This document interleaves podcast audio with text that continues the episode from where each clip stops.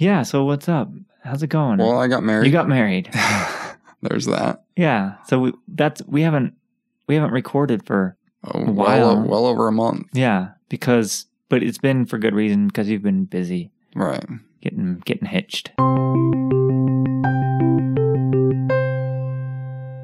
right. Do we do we have any uh, updates for our listeners or anything? Any updates? Subscribe to our Instagram. Yeah, do that. I think you know, a lot of people who are going to hear this already do subscribe to it. Uh, follow us, I guess. Right? That's the word for it. Follow. Follow Did I us say on subscribe? Instagram. Yeah. My bad. Follow- subscribe to our to our podcast. Subscribe to our podcast. Yeah, which you already do. Which oh, th- here's a new thing. Um, I don't know if um, I don't think I announced it last time, but we're on Google now. So yeah, you, you can find us on iTunes and so subscribe there. But yeah, Google has uh, released their own podcast right. Place, and you can get it right on your Android app Yeah. in um, Google Music, I believe. Because before Android users couldn't, they didn't have like an, a, a native app that they could just go yeah, they, there were some third-party apps that they Yeah. could download, but but now we're right there on Google. You can access us right on your computer through the browser too. yeah, Um, podcast player there, just at Google Music. Um, Yeah. You can search for us, Two Mormon Guys, Yeah. and and subscribe there and listen there too. So it's it's a great resource for Android users and computer users. Yeah. It. I mean, it's it's nice to to be able to have because before, like, you could still get it. Right. It just kind of felt like you had to jump through a couple of hoops, and you know. But now it's just really easy, you know. Um, so yeah, there's that. We had another review since we last recorded. right. Yeah. Yeah. we, maybe even a couple, but yeah, Yeah. At, at least a really positive one. Like we're really grateful for those things because they really help us out and and um, help more people to be able to find us and and more people to see it and say, "Oh, I want to check this out," which just means we can have a larger conversation and and hopefully be able to learn from more people and learn with more people and whatever. So it's really cool. Did Did you want to do any follow up from the last episode at all? Um, I don't know. I probably would be a good idea. Um, so the last episode was the pornography episode, Correct. and it was great. Like it went great, and and uh, I I felt like we were able to say most of what we wanted to say Right. there, and um, we had good feedback from it. I think it's an uncomfortable um, topic for a lot of people, Right. which is okay. I, I understand that, but we the ones we we had some interaction with a couple of people that Right. that emailed us and and and just had questions or you know what do you guys think about this or whatever. And that was really cool. Right. because we'd love to be able to have any kind of interaction especially on that topic because we feel like we, we can we can help people you know we can help some people to understand some things. And and we can be helped by others too that might see things a little bit differently than we do. So any questions or concerns or issues or whatever with any of that stuff well with anything but but particularly with the pornography episode or anything then we'd love to hear from it Right. hear from you We actually another thing that came from it is um, this hasn't happened yet, it hasn't been scheduled yet, but Hmm. we've been invited to go speak to uh, an addiction recovery yeah program, um, just a, a class yeah to kind of share our experiences and yeah and um, kind of what you know some of the things we talked about in the episode and stuff like how how we have successfully overcome um, Yeah. A pornography addiction. yeah So that I'm looking forward to that. That'll be kind of a one-on-one or not one-on-one, but more of a, an intimate, um, it's a smaller group smaller smaller group, and be able Yeah. to see people's faces Right. and interact with them. You know, yeah to have that that like connection with another human being uh, i think is very very important and it, it's it i mean so Johann Hari who was the guy who he wrote, wrote the book chasing the scream which is where a lot of the information came from um, from that ted talk that we shared right? um, about everything we think we know about addiction is wrong. He said that. Um, oh, I just lost my train of thought completely. What were we? Ta- what were you just talking about? um, I just said that we were going to be face to face. oh yeah. So like his his solution essentially is connection between human beings. That we, we we crave connection. We're social creatures, and that's what they did in Portugal. Is to they help people reconnect help people integrate back into society, and that's what they found to be most successful in in helping people recover from any addictions. So, Right. so yeah, r- it will be really cool to be able to to actually have you know face to face interaction. Right. So Anyway, that's a little follow up. We Yeah. won't dive into that topic again today, but maybe Yeah. sometime in the future, as we have more and more experiences with it, we'll sure, talk yeah. about it from time to time. But today, we got a different topic that we're gonna hop into. Yeah, we're gonna talk about a talk. Okay, Talk about a talk. we're gonna talk about a talk. Yeah. It's not a conference talk, but it is a talk given at BYU. They do those devotionals, you know, I don't know when, how often or whatever, Right, but, right. but they usually will have a, a an apostle or a general authority come and speak. And on this one was in 1999, I believe. And it was Elder Holland who gave the talk. And it's entitled Cast Not Therefore Away. No, what is it? It's it's hard to say it. You I can't. it, man. Yeah. Cast not away, away therefore there- yeah. your Yeah. confidence. It's not really proper English. That's why it's hard for me. right. Yeah. Cast not away, therefore your confidence. There Yeah. it is. Um, well, it's because it's a it's a it's a Scripture. scripture. Yeah, Paul Paul says it. You had wanted to like have actual clips of Elder Holland speaking, and then uh, have us just discuss it. And I think that'd be really cool. And and I think maybe in the future we'll be able to figure out a way to kind of do that. But we're not quite sure on on all the legal logistics of if that's allowable or whatever. Right. But, and whether or not um, we should just do it without yeah, asking. yeah, But um, yeah, So- so we'll we'll look into that for maybe futures because I there there are going to be future podcasts where we will talk. Yeah. We plan on talking about just different conference talks. Yeah. You know, it's going to be here's this talk, and we just want to discuss it, go in more depth than just what we heard, and kind of kind of tear it apart a little bit and talk about it. Yeah. And so I think that can be a, a really fun thing to do. And so Yeah, at you know times there may just be conference talks that we talk about instead of a specific topic. Right. Yeah. So this one, like the basic idea of this talk is look, you're going to have opposition, right? And, and particularly anytime that you receive some light from God or you receive some kind of knowledge or some kind of enlightenment, um, you receive some peace some of mind, some revelation, or when you're about to receive some revelation and Satan knows it, he's going to fight you. Right. He's going to oppose you. He's going to cast doubt, fear, and he's going to try to keep you from trusting or believing or, you know, Right. And I would even add to that, even if there's a, a big step coming up in Yeah. your life too, a, Yeah. a big decision that needs to be made, yeah, that's where the opposition can come in as well. absolutely. Yeah. So his first example, the beginning of the talk is about Joseph Smith, right? The the first vision.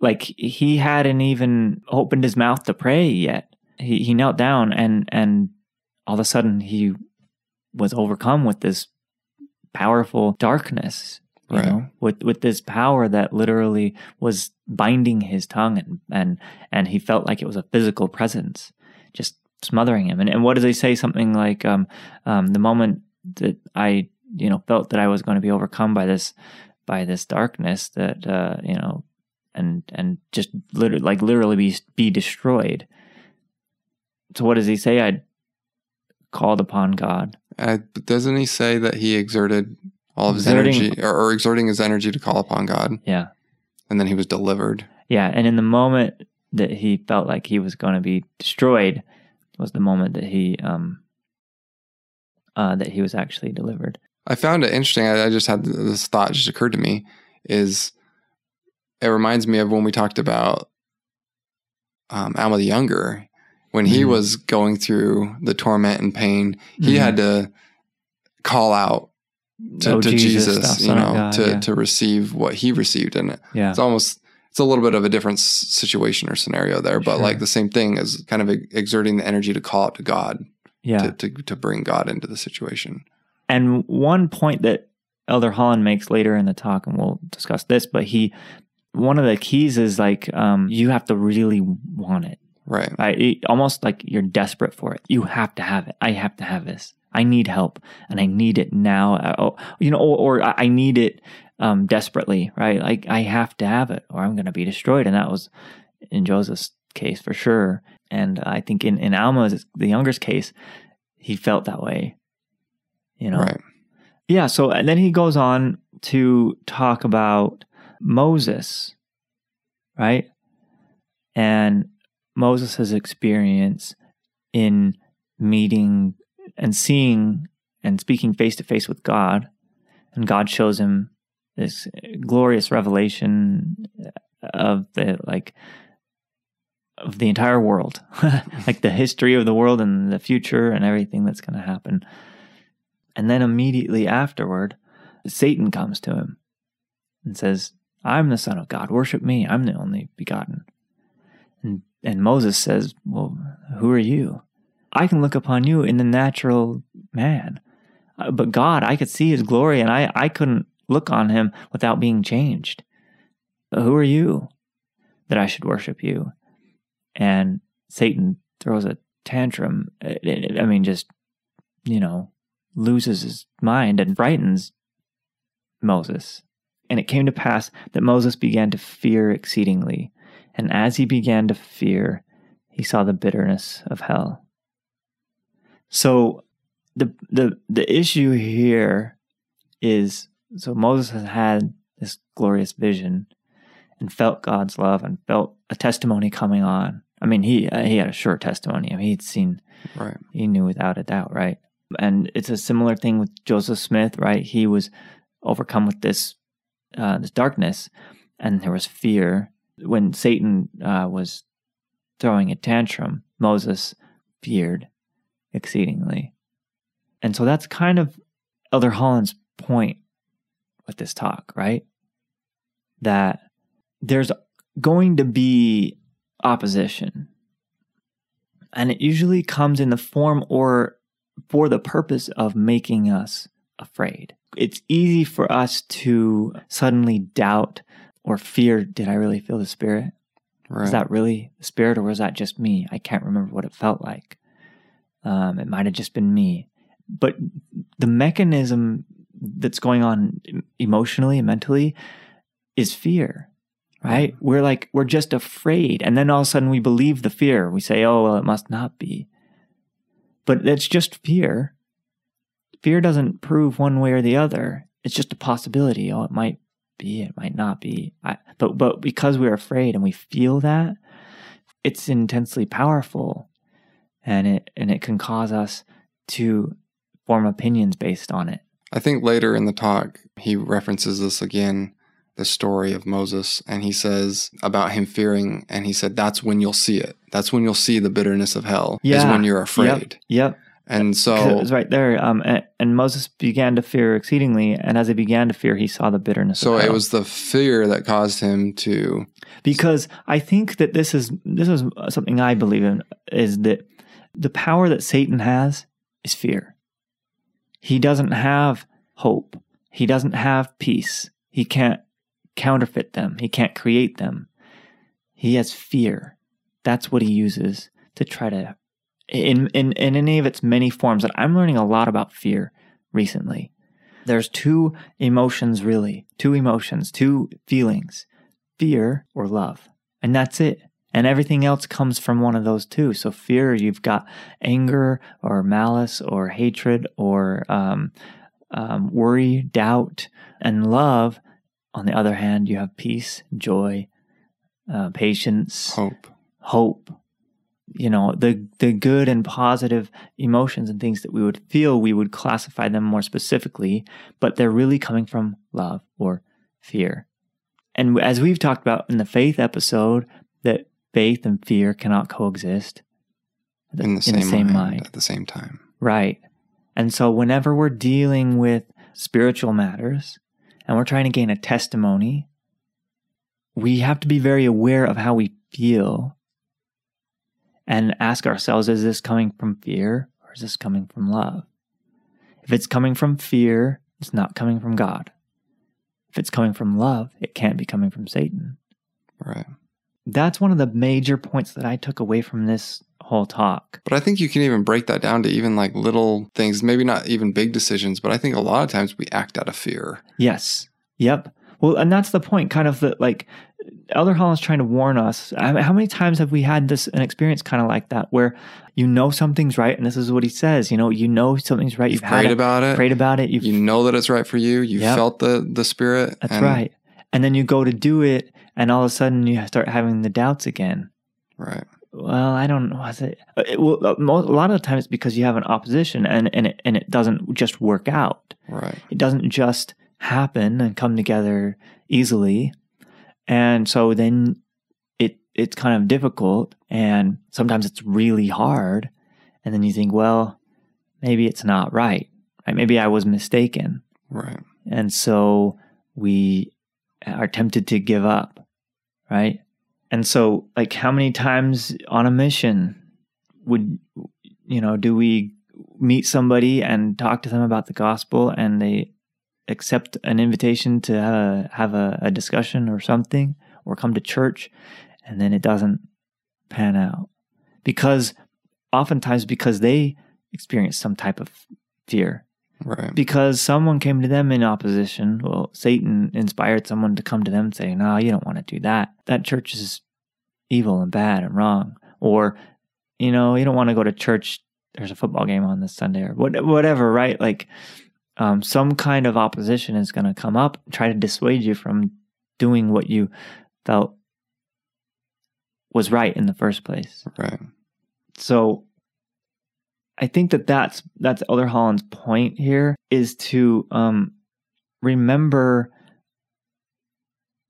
remember number one that there is going to be opposition. So when you feel like God's speaking to you and He's telling you to do something, the point is don't cast not away therefore your confidence don't just throw it away now in the future. So, like, you know, God spoke to you and He said, This is correct and this is right. The church is true. The Book of Mormon is true. Joseph Smith was a prophet.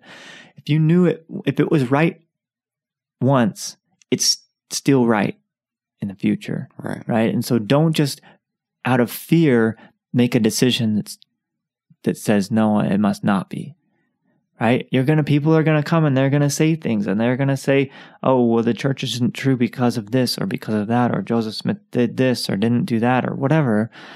But if you have received a revelation from God yourself personally, cast not away, therefore, your confidence when someone else comes to you who is not God and says, yeah, but this or yeah, but that, and uses fear against you and gets you, tries to get you to, to, to to go back. Let me use uh, Holland's words right here. Yeah. Don't panic and retreat. Don't mm-hmm. lose your confidence. Don't forget how you once felt. Don't dist- distrust the experience you had. Mm. That tenacity is what saved Moses when the adversary confronted him and is what will save you. Yeah.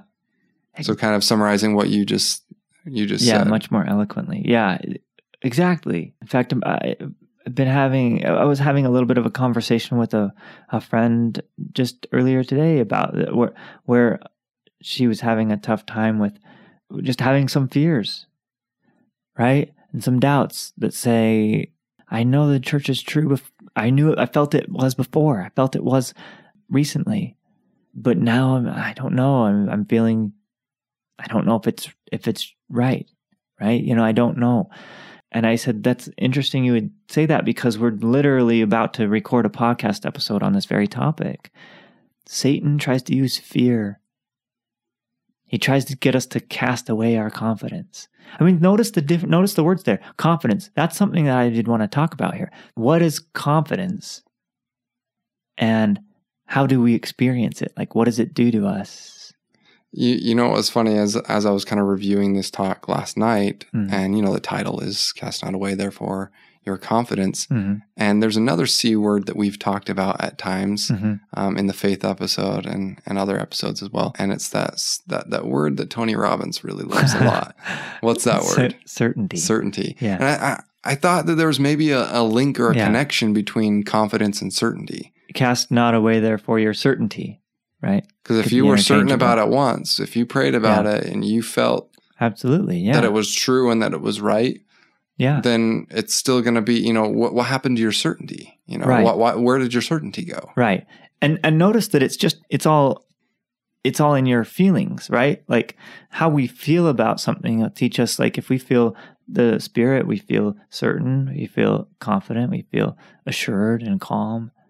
But if we feel uh, Satan will come in and with his with his power, which is fear, and try to get us to to disbelieve that, right? So I think it's really important, and this is like kind of a theme for me in my life, and and and it comes up as we're having these conversations a lot, is just that all human behavior is a result of the state we're in, right? So if we have a testimony of the church or of the gospel or a principle of the gospel, we're going to feel in our emotions, we're going to feel confidence or certainty or calmness, assurance, or whatever. And we're going to feel peace. And, and all those are coming from love, right? Right. And so it's important for us to recognize how we're feeling in every moment and how something is making us feel. And it can take some time to like kind of sort through those feelings and emotions. And because sometimes just what we believe or what we've been taught as we were younger um, can make us doubt or question or fear something that we don't need to be afraid of, you know. But for the most part, we just need to be aware and be be um, be constantly aware of how we feel and ask yourself, is this making me feel confident or certain, or is this making me feel afraid or doubtful? In that way, we really simplify our decisions, right? Like, is this coming from God because, uh, you know, it's making me feel love or peace or whatever? Or is this coming from Satan because it's making me feel fear? Right. And don't make a decision in your life based on fear. He uses another example in the talk. He starts talking about, well, he actually talks about revelation for a minute. He talks uh-huh. about, you know, the standard way that we that we think about how you receive revelation is you study it out in your mind, mm-hmm. like we learn in the yeah. Doctrine and Covenants, and then you know you pray and ask God, and He'll either confirm or or deny. Right. You know? And and then he brings up a, another example of the spirit of revelation, and yeah. um, in Doctrine and Covenants eight, just the the section before that, it talks about the spirit of revelation, and the example that is used is Moses leading yep. um, his people, you know, through the Red Sea on dry ground right. um, when he parted the Red Sea. And it was referred to that as the spirit of revelation. Right. And he was like, you know, usually you think of revelation as being, you know, information. Like you need to get, you need to get information. Like right. how is that seems like a miracle. That, right. That's a classic example of a miracle is what yeah. he says. But then he says, you know, Moses did need information. He needed yeah. to know what to do, you know, to, to be able to lead them away from captivity. Right. Um, and so, you know, he used that as an example of, of the spirit of, of revelation. And I, I just thought that was interesting. And, and he, there's a part here that he says that I really like. You will need information too, but in matters of great consequence. It is not likely to come unless you want it urgently, mm. faithfully, humbly. Moroni calls it seeking with real yeah. intent. If you seek that way and stay in that mode, not much the adversary can counter with to dissuade you from a righteous path. Mm-hmm. You can hang on, whatever the assault and the affliction, because you have paid the price to figuratively at least see the face of God and live. Yeah. So, like, I really loved that section there because notice what he said. If you can seek that way and stay in that mode, what does that mean? Could I say it a different way? If you can stay in that emotional state. Right. Right. And what is that emotional state?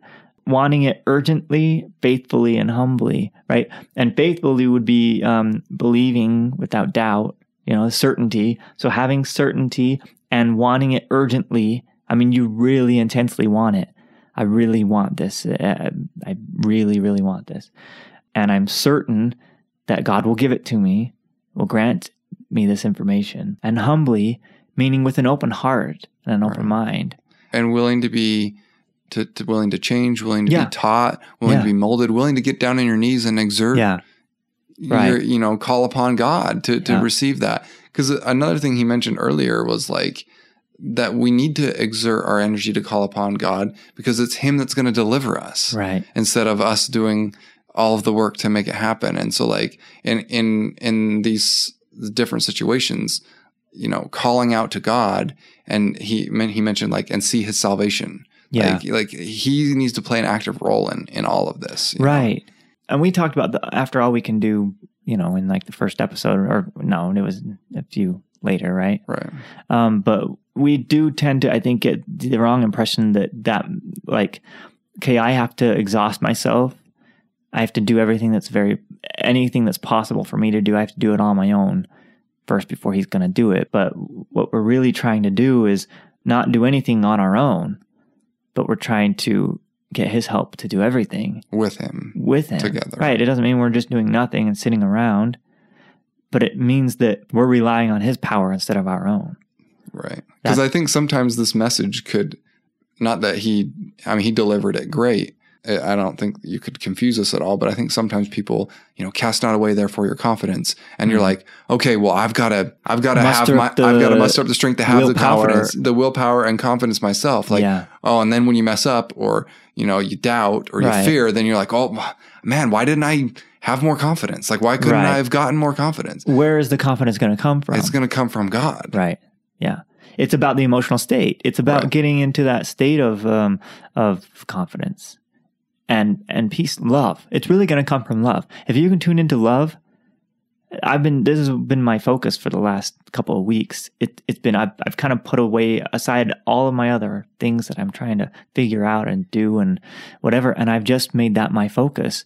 I pray to God to fill me with His perfect love, you know, and and I try to open up my heart and try to visualize myself receiving his love and feeling loved and feeling lovable and that's a like as I've been reading, um, I've been reading Daring Greatly. Still, it's taking me a while, but Brene Brown is really a genius. I think she is so just spot on, just right on, and she is she is a, a blessing from God because I, I, think she's helped so many people to be able to understand shame and understand um, vulnerability and and and that, that it's coming. You have to be in a place of love for yourself. I mean, real think about it. Like we're supposed to be to have charity towards each other, that logically includes you, meaning you should feel about yourself the way Jesus feels about you.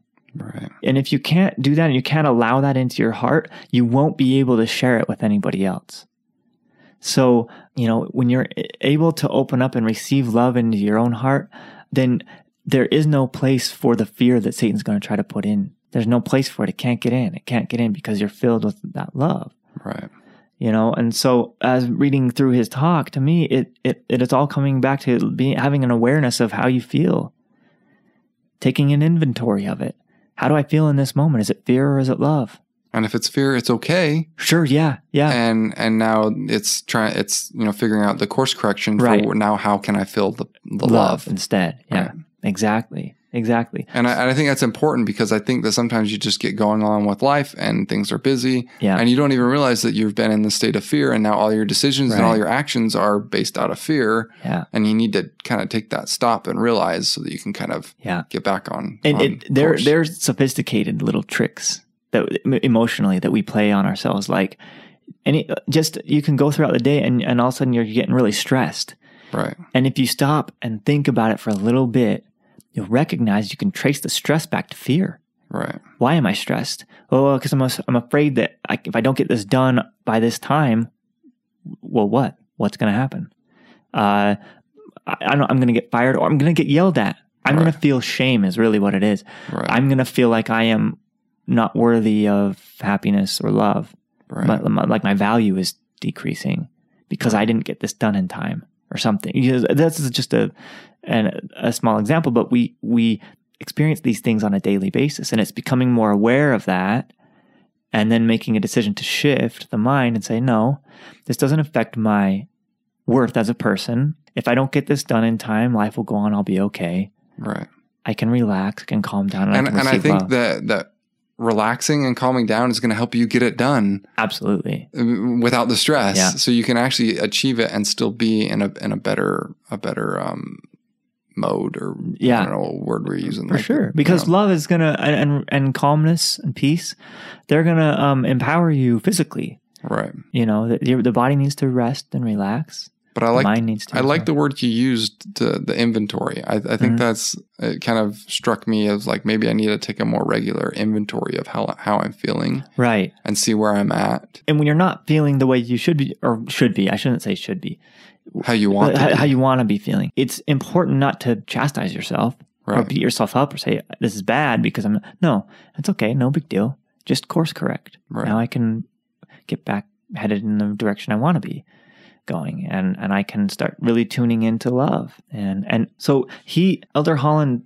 gives us three lessons from the experiences that he shared, right? Mm-hmm. That he wants us to know. And and they they they tie in very well with what we've been talking about here. The first lesson is so because this is what he's talking. This is the lessons that um, are regarding revelation and how it works and how it comes and how we can know it's coming from God and how we can keep trusting it. You know. So the first lesson is that revelation almost always comes in response to a question. So we have to ask right. for it. And then, of course, we have to believe that we'll get an answer. And that's something that I struggle with. And I don't know if you do, but I bet that a lot of people do. Is like, how often do we ask for something fully believing we're not going to get get an answer to it? Right? But like we feel obligated, so I need to ask for it. But I think that we kind of like trick ourselves into believing that it's just, well, you know, thy will be done and, and whatever you want to give to me. But really, it's for me at least, I don't want to put forth the mental energy to try to believe that it's going to happen because I don't want to be disappointed. Right. If it doesn't. But right there, what am I saying? You're, well, it's not going to happen. Right. That's doubt. There, there's no certain it's certainty fear. there. Yeah. So, and, and, now, like when I say this, like understand that it can be challenging to do this, and it's right. okay if you can't do it. It's just be aware of that and and aim toward being able to do that eventually. Ask the question, ask God, and believe that you can. Try to believe it. that He can, that He will answer you. He right. wants to answer you. Right. He wants to give you revelation. He really wants to. Right. You know, but we have to ask, and we have to believe that He'll give us, and He will because He loves you, and He He wants to be a part of your life. Well, I think the more we pray sincerely with that real intent and really yeah. want it, yeah. the more in tune with love we will be. Yeah. Because yeah. God is love. And, and the more we, we try to connect with Him, the more love we're going to feel. Yeah, absolutely. Yeah. Um, and, it, and it kind of helps us to become more certain. Right. That's really what I found. Like certainty sometimes feels like this really, um, almost like, uh, warrior going into battle like this armor on them and they're just protect like they're they, they they can't be touched. They're just too. You, does that make sense? Like you're they're they're just too strong, and they're. But I've I've found in reading um, in Daring Greatly and trying and starting to understand what vulnerability is. Right. That that's true certainty. It's a very peaceful and calm, hmm. and it for me at least. Right. Most of the time, it's it's just you're calmly assured. Okay. Yeah this is going to happen. It'll it'll happen, no problem. I don't have to try to force it by my own strength or willpower. Just allow it. Allow it to come. Right. So that's the first lesson. And lesson number 2, he says lesson number 2 is closely related to it. It is that in the in the process of revelation and in making important decisions, fear almost always plays a destructive, sometimes paralyzing role. Exactly. And that's what we've we've talked about. So when you pray to God and you receive an answer and you feel that it is true, trust that because what's going to happen is Satan's going to come in with fear in some way from some other person or from just put a thought into your own mind that says, no, I don't know, it might not be true. He's going to try to get you to fear, and the fear is the enemy of faith. It's the enemy of certainty. It's your enemy. And it's going to cause you to be unable to trust that answer from God, or really to even get an answer from God if we're afraid. He he, he goes on and he he references the, the the children of Israel story that he just talked about with the mm-hmm. Red Sea, and he said that is exactly the problem that beset the children of Israel at the edge of the Red Sea. That is lesson number two. It has everything to do with holding fast to earlier illumination. Mm. The record says, And when the Pharaoh drew nigh, the children of Israel lifted up their eyes, and behold, the Egyptians marched after them, and they were sore afraid. Mm-hmm. And then he goes on and he says, Some like those Paul had described earlier said, Let's go back. This isn't worth it. We must have been wrong. Mm-hmm. That probably wasn't the right spirit telling us to leave Egypt. What they mm-hmm. actually said to Moses was, Wherefore hast thou dealt thus with us, to carry us forth out of Egypt? It had been better for us to serve the Egyptians than that we should die in the wilderness. Hmm. And then Elder Holland kind of hits this. You should go listen to this or pull up the. YouTube video. And then he says, And I have to say, what about that which has already happened? What about the miracles that got you here? What about the frogs and the lice? What about the rod and the serpent? What about the river and the blood? What about the hail and the locust, the fire and the firstborn sons? How soon we forget It would not have been better for us to stay and serve the Egyptians. And it is not better to remain outside the church, nor reject a mission call, nor put off marriage, and so on and so on forever. Of course, our faith will be tested as we fight through these self doubts and second thoughts. Hmm. Some days we will be miraculously led out of Egypt, seemingly free, seemingly on our way, only to come to yet another confrontation, hmm. like all that water lying before us. At those times, we must resist the temptation to panic and to give up. At those times, fear will be the strongest of the adversary's weapons against us. And then he sums it up, and the, the scripture sums it up. And Moses said unto the people, Fear ye not, stand still, and see the salvation of the Lord. The Lord shall fight for you. So I want to point out something here that I think is interesting and something that I've been kind of evolving into uh, um, as I've been learning and studying and pondering these topics. And I used to have the kind of the understanding that this life is for failing, like that that's the purpose of life. Because failure uh, tries us, it, it, it challenges us, it, it makes us suffer. And I felt like suffering is the point of life because that's the refiner's fire, right? Like right. That's what's going to teach us. So basically, I just, most of my life, I've expected to fail and suffer and not, not get answers to my prayers because I thought, well, it's, if it's what I want, then it's not what God wants because he wants me to, to not have what I want because right. that will try me. Does that make sense? It's mm-hmm. kind of a mm-hmm. weird paradox, but I've kind of had that opinion, uh, that idea in my mind that says, anything that will make that will cause me pain, that's what I'm supposed to experience all the time, forever. Mm-hmm. So eh, if I want to, I don't know if I if I want to um, go to this certain school or take this certain program or get this certain job or whatever, if I if I pray for it, it's like I believe. Uh, well, now that's not going to happen because I want it, right? And so the, my point here is that and and a lot of times throughout this talk, Elder Holland will say something like, "The opposition will come, mm-hmm. right? It'll assuredly come. Um, darkness will come and try to thwart you, right?" But my what I've come to understand now, and it's still kind of a process in trying to believe it and understand it fully. The purpose of life is not for you to fail. The purpose in life is not necessarily for you to suffer. The purpose of life is for you to overcome the opposition. That means you can succeed. Right. The purpose is for you to succeed through faith. Does that make sense? So the purpose of the children of Israel wasn't for them to just go through a lot of pain and suffering as, as they were being refined or, or whatever. It was for them to gain the type, the type of faith in Christ, in Jehovah, that they weren't thwarted by Satan's attempts to make them fear. Right.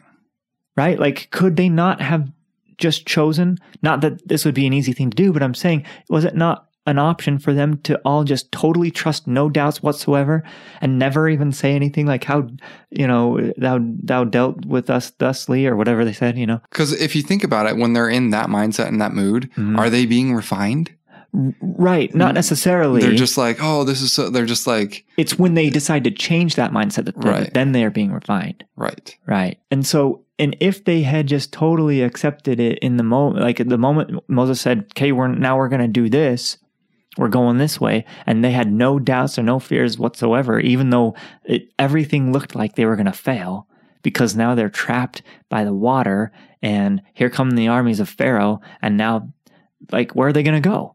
Right. Right. But if somehow they had such an intense amount of faith and trust in God that fear didn't even enter their mind or their heart because they had no place to go, how would things have been a little bit different? I don't know.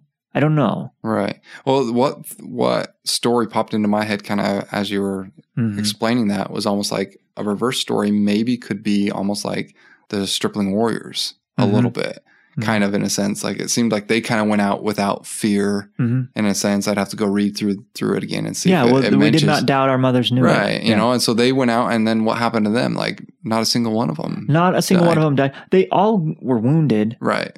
And I think that, but, like, but I feel feel like they went out with more than the children of Israel were following right. Moses. Yeah, the children of Israel were kind of following Moses because they really had kind of no other choice a little bit. Right. Like they were kind of being forced out by the Egyptians and Yeah. their Yeah. lives were in danger. So they were kind of going, they're kind of following Moses based on fear a little bit. Fear Yeah, for their lives, you know, instead of like following him with trust that he's, that if we follow him, we're following God and he's going Right. to deliver us. Right. And our purpose here is to um, become like God Right. and that He's actually changing us through this process.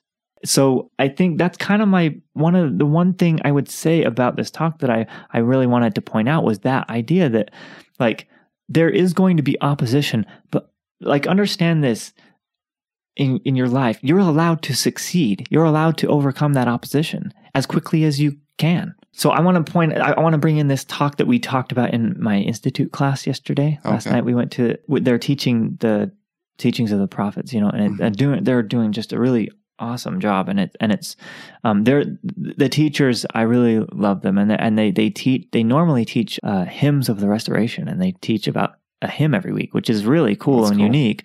But he's a, a music composer and, you know, he, you know, scores films and stuff. He's, he's really incredibly talented. Um, but this semester they're doing teachings of the prophets, and it's just been awesome. And what the talk they talked about last night was called "A Pattern for Peace," and it was from this last conference by Bishop W. Christopher Waddell. And this part that they pointed out to begin the lesson was this part that says, "Peace of mind, peace of conscience, and peace of heart are not determined by our ability to avoid trials, sorrow, or heartache." Despite our sincere pleas, not every storm will change course, not every infirmity will be healed, and we may not fully understand every doctrine, principle, or practice taught by the prophets, seers, and revelators.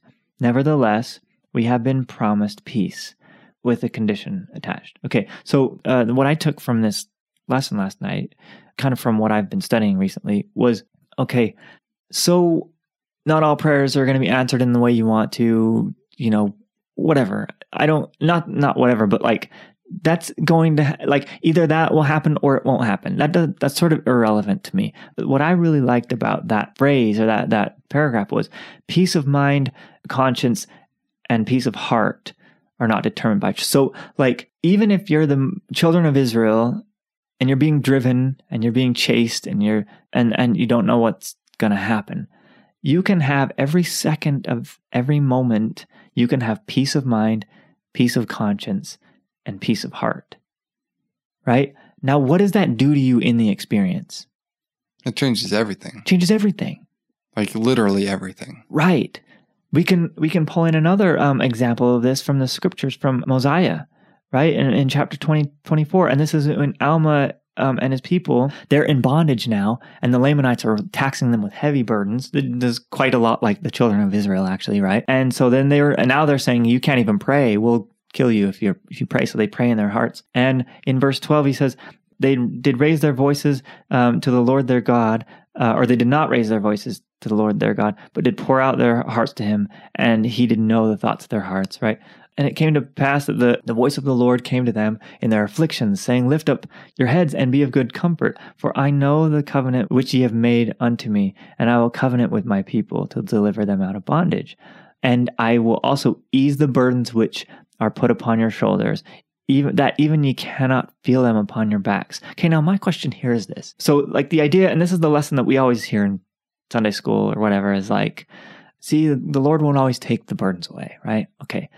My question is this what's the difference between having a burden taken away from you and not being able to feel the burden? He he will ease the burden. It's on your That back. even you cannot feel them upon your back. right.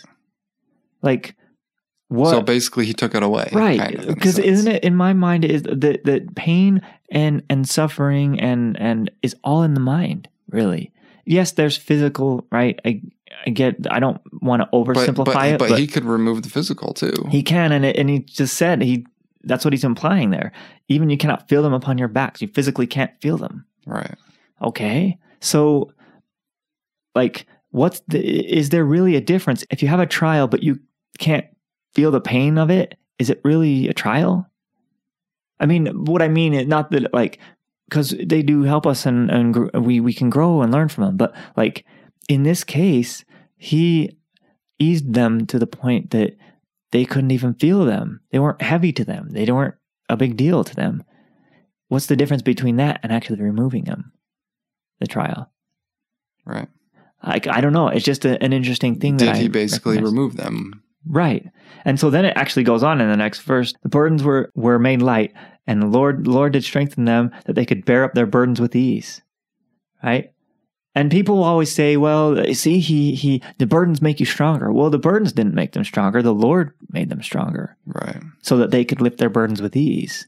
Like just trying to lift your burdens on your own over and over again won't necessarily, I think, yeah, it probably will make you stronger, you know, in the physical, worldly sense. Like if you go and lift weights and whatever, it makes you, tears your muscles down and builds them back up. But we, we're talking about actually having the power of God instead here. The power of God to make us stronger so that we can lift our burdens without, with, with ease.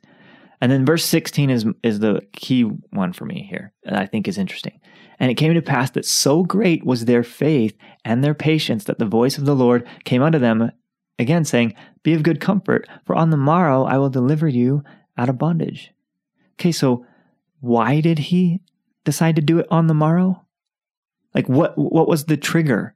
What what was the the um cause of him saying, Okay, now I'm gonna do it tomorrow? So great was their faith and their patience. Right.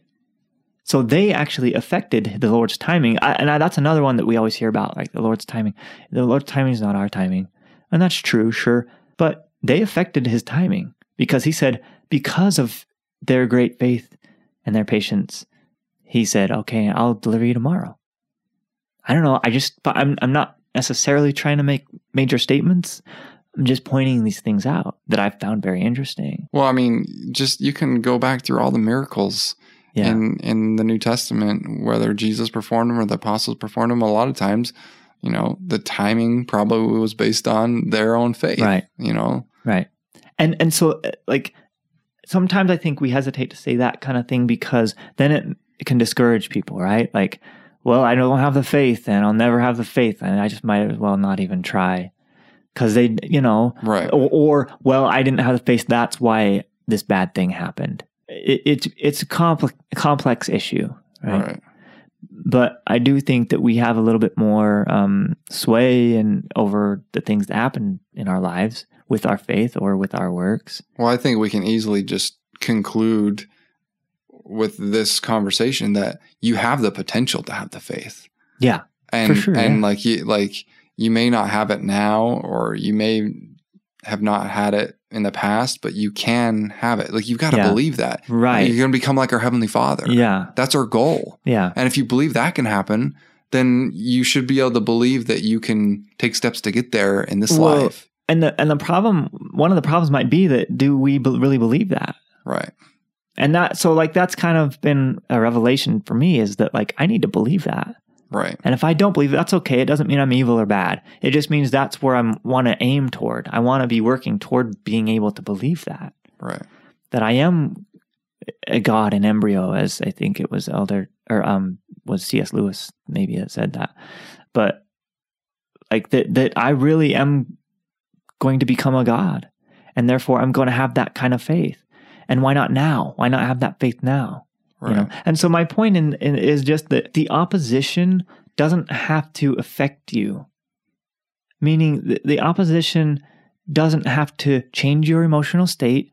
It doesn't have to cause you to fail or stumble or anything. It's okay if it does and it often will. Right. Especially as we're learning and growing, we're going to be stumbling all over the place trying to grasp things. But I think it's important that we understand that our beliefs affect and determine the experiences that we have eh, to a great deal, uh, a great degree. And so if we believe that I'm going to fail because Satan's going to oppose me and that means I'm going to fail, I'm going to stumble, I'm not going to be able to achieve the thing I'm trying to achieve, that becomes counterproductive to us developing that faith. right Instead of believing, I'm certain that I'm going to succeed because God is with me. So even when a, an opposition does come up, it's it doesn't uh, it's undaunting. I don't care. Who cares? I'll Right. find a different way because God's with me, and I know I'm gonna be able to do it. Like Nephi, I will go and do because I know the Lord provides a way to accomplish the thing that He. In fact, that's isn't that the third lesson? I think Um, he might talk about that. But quickly before we move on, just, I just think this is a great example that you shared in Mosiah 24 with mm. Alma and his people. Because basically, they stayed true to their previous illumination. They knew mm-hmm. what was right. They were facing um, a trial mm-hmm. and they stayed faithful and patient and mm-hmm. knew the mm-hmm. Lord would deliver them, and he did.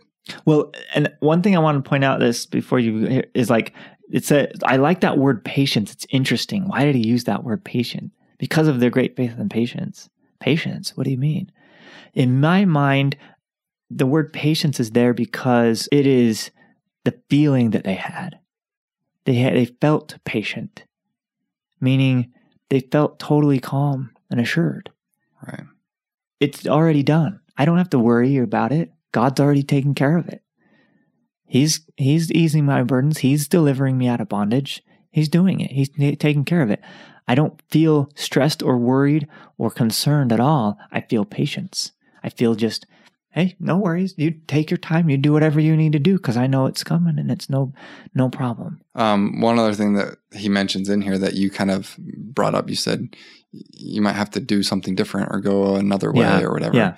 And he uses the example of is it Alma going to Ammonihah? Yeah. Mm-hmm. Um, and he had to find an unusual way into the city. Right. Um, you yeah. know, and and like he said, he's like, no one's ever crossed the Red Sea like this before. Right. Like this is this is something that's completely never right. happened before. And so we may be faced with trials where you think like this is the only way out. Like right. No, there, there are other ways. Like anyway, there's like because God, you, you don't yeah. understand. Like nothing's impossible right. with with God's help. Yeah. And so I think sometimes our mortal mindset or our mortal minds restrict our ability right. to see a way out. Yeah. And so then we just fear, fear and right. doubt and be like, well, there's no way. Yeah. And we just convince ourselves or Satan right. convinces us that there's no right. way out of this. Yeah. There's no happy ending, you know? Yeah. And so then what do we do? We lose our patience and we lose our faith. Right. So then we can't. We cast away our confidence. Exactly. Well, I, there's the Book of Mormon says it in it in, in a slightly different way another time where we're in Alma 32 and he's talking about faith, right? He says, um, if you do not cast it out by your unbelief. That's another way of saying the same thing. Like, you know, cast away your confidence by your unbelief or your fear or your doubt, right? Or if you believe in something that contradicts what you're hearing, you might cast it out by your unbelief or your belief in something that's contrary to that, you know? Right. Right. Like, and how does this play out in like everyday average life? you know, just in our normal lives. Like, you know, I, I want to, I want to do the, I want to accomplish this one thing, right? Like I, I want to, um, I want to here's a good example that I'm trying to grow a garden, and and I but I like I, I'm a permaculturist, and so like I'm trying to grow a food forest and design it really. But so like I always let all these little things, but I don't have access to a truck right now, or I don't have access to the type of uh, fertilizer that I want to use, the type of you know like or organic manure, or or I don't have enough money to buy all the plants that I want to plant, plant, or I want to grow a garden in this other location. You know, we have some property, but it's a ways away and I don't have water up there. You know, and I let all these things get in my way and say, I can't do it because of these things. Well, what about like if it's something that's right or good? Can I find a way? I mean, isn't there something? Can't God make it rain where I don't have the water? every day if it needs it or what you know what I mean like I'm not saying that's what's going to happen but look what he did for the children of Israel right. can't I believe hey anything is possible and I don't okay so I don't have the uh, resources right now maybe like the brother of Jared I can say the Lord will say what would you have me do and I can say uh, will you make it rain up there right. when I plant this garden so it'll it'll start growing and and, and do well so you know we limit like you were just saying we limit our our success because we have a limited view of what's possible. Right. And we let fear get in the way. I feel this, oh, I need to plant, I really want to plant a garden. I feel peaceful about that. And then all of a sudden I let the little fears come in. Oh, but I can't because of this and I can't because of that. And I can't, you know, so yeah. But anyway, so like the third lesson. I think we kind of already touched on it a little bit. Yeah. He just says, um, God will provide yeah, along with the illuminating revelation that points us toward a righteous purpose or duty, God will also provide the means and power to achieve that purpose. Yeah. Trust in that eternal truth. If God has told you something is right, if something is indeed true for you, He will provide the way for you to accomplish it. Yeah. I So- will go and do the things which the Lord hath commanded. Right. For I know Absolutely. the Lord commandeth to know things you know, save he shall prepare a way for the um, the children of men. Right. to accomplish them. Yeah, that was We, we had to both uh, work on that one. well, and it was it was it was choppy. It, It was was, choppy. uh, but it is basically that. it's basically right. Right, exactly. I mean, he provides the way. He has the power. He provides the power, and we can do anything that he asks us to do. We can do things that we are asking him to help us to do. So yeah. Anyway, I I I this talk. Listen to it. Listen to it. We'll put the link to, to it in the show notes. Should Yeah. give it a listen. It's a good one. It is so powerful and so good. You showed it to me when you you found it on your mission. Yeah, it, for me, because I was I was toward the end of my mission, and it was at that point where you're a few weeks out, and you start thinking about you're coming home, and Yeah. like, what are you going to do with your life? Yeah. And um, there's a lot of fear with that, and Mhm. I just it, it kind of acted to me almost in a sense. It's been nice to dive more deeply into it, but initially it was like kind of a pump up talk like you can do anything like you know Yeah. don't don't, Yeah. don't don't fear anything you can go and Right. accomplish anything so it was kind of more of a pump up thing for me initially and then as i was able to dive deeper Mm. into it and kind of understand it better so that i could kind of apply some of the principles from the different experiences and stories he shared Yeah. from the scriptures Well, and I, I would say, I mean, that that's like one of the, the main points I've learned recently is that there is no place for fear in the gospel of Jesus Christ. For God hath not given us the spirit of fear, but of power and of love and of a sound mind. And I think that that is fear is just our, our greatest enemy. And It if we can learn how to live without fear, and that's what I mean, I think vulnerability is such a beautiful thing because like what you're doing is like you're living from love, really right you're you're living um, from a, a place of like total self acceptance and total love, in in accepting like uh, yourself in all your imperfections and flaws and broken bits and and your stumble. And that's what that's another thing I got from this talk was just that like, look, you don't need to wait until everything's perfect, and you don't need to wait until you have all the answers to start just kind of making some efforts and taking some action. If you have received some revelation, take action on it, some kind of action. You probably are going to be stumbling around trying to, um, you know, at first because your faith grows. But I, I do think while we don't rely on our own works for our salvation, that taking action and acting as if something is true and real, that's what helps us to really like actualize faith. Makes it make it real in real life, make it applicable and make it it, it gives it a lot of power you know so if you receive some kind of revelation you know if you're or if you're trying to receive some revelation or if you're just trying to go through life don't let the fear kind of paralyze you into um you know inaction or di- like you know that i'm not going to do anything until everything's perfect or until i know what to do or until you know? Right. Seek that in prayer and in pondering and in meditation and in being still and quiet but but take action too to uh, along the way. Do them do them both. And don't burn yourself out. Don't try to rely on your own action uh, your own works. But but don't let fear stop you from from acting. Right. I don't know. I i think that's that's all i got. That's all you got. yeah but but what a great talk. It was a great talk. So listen to it and, and listen to it again and again.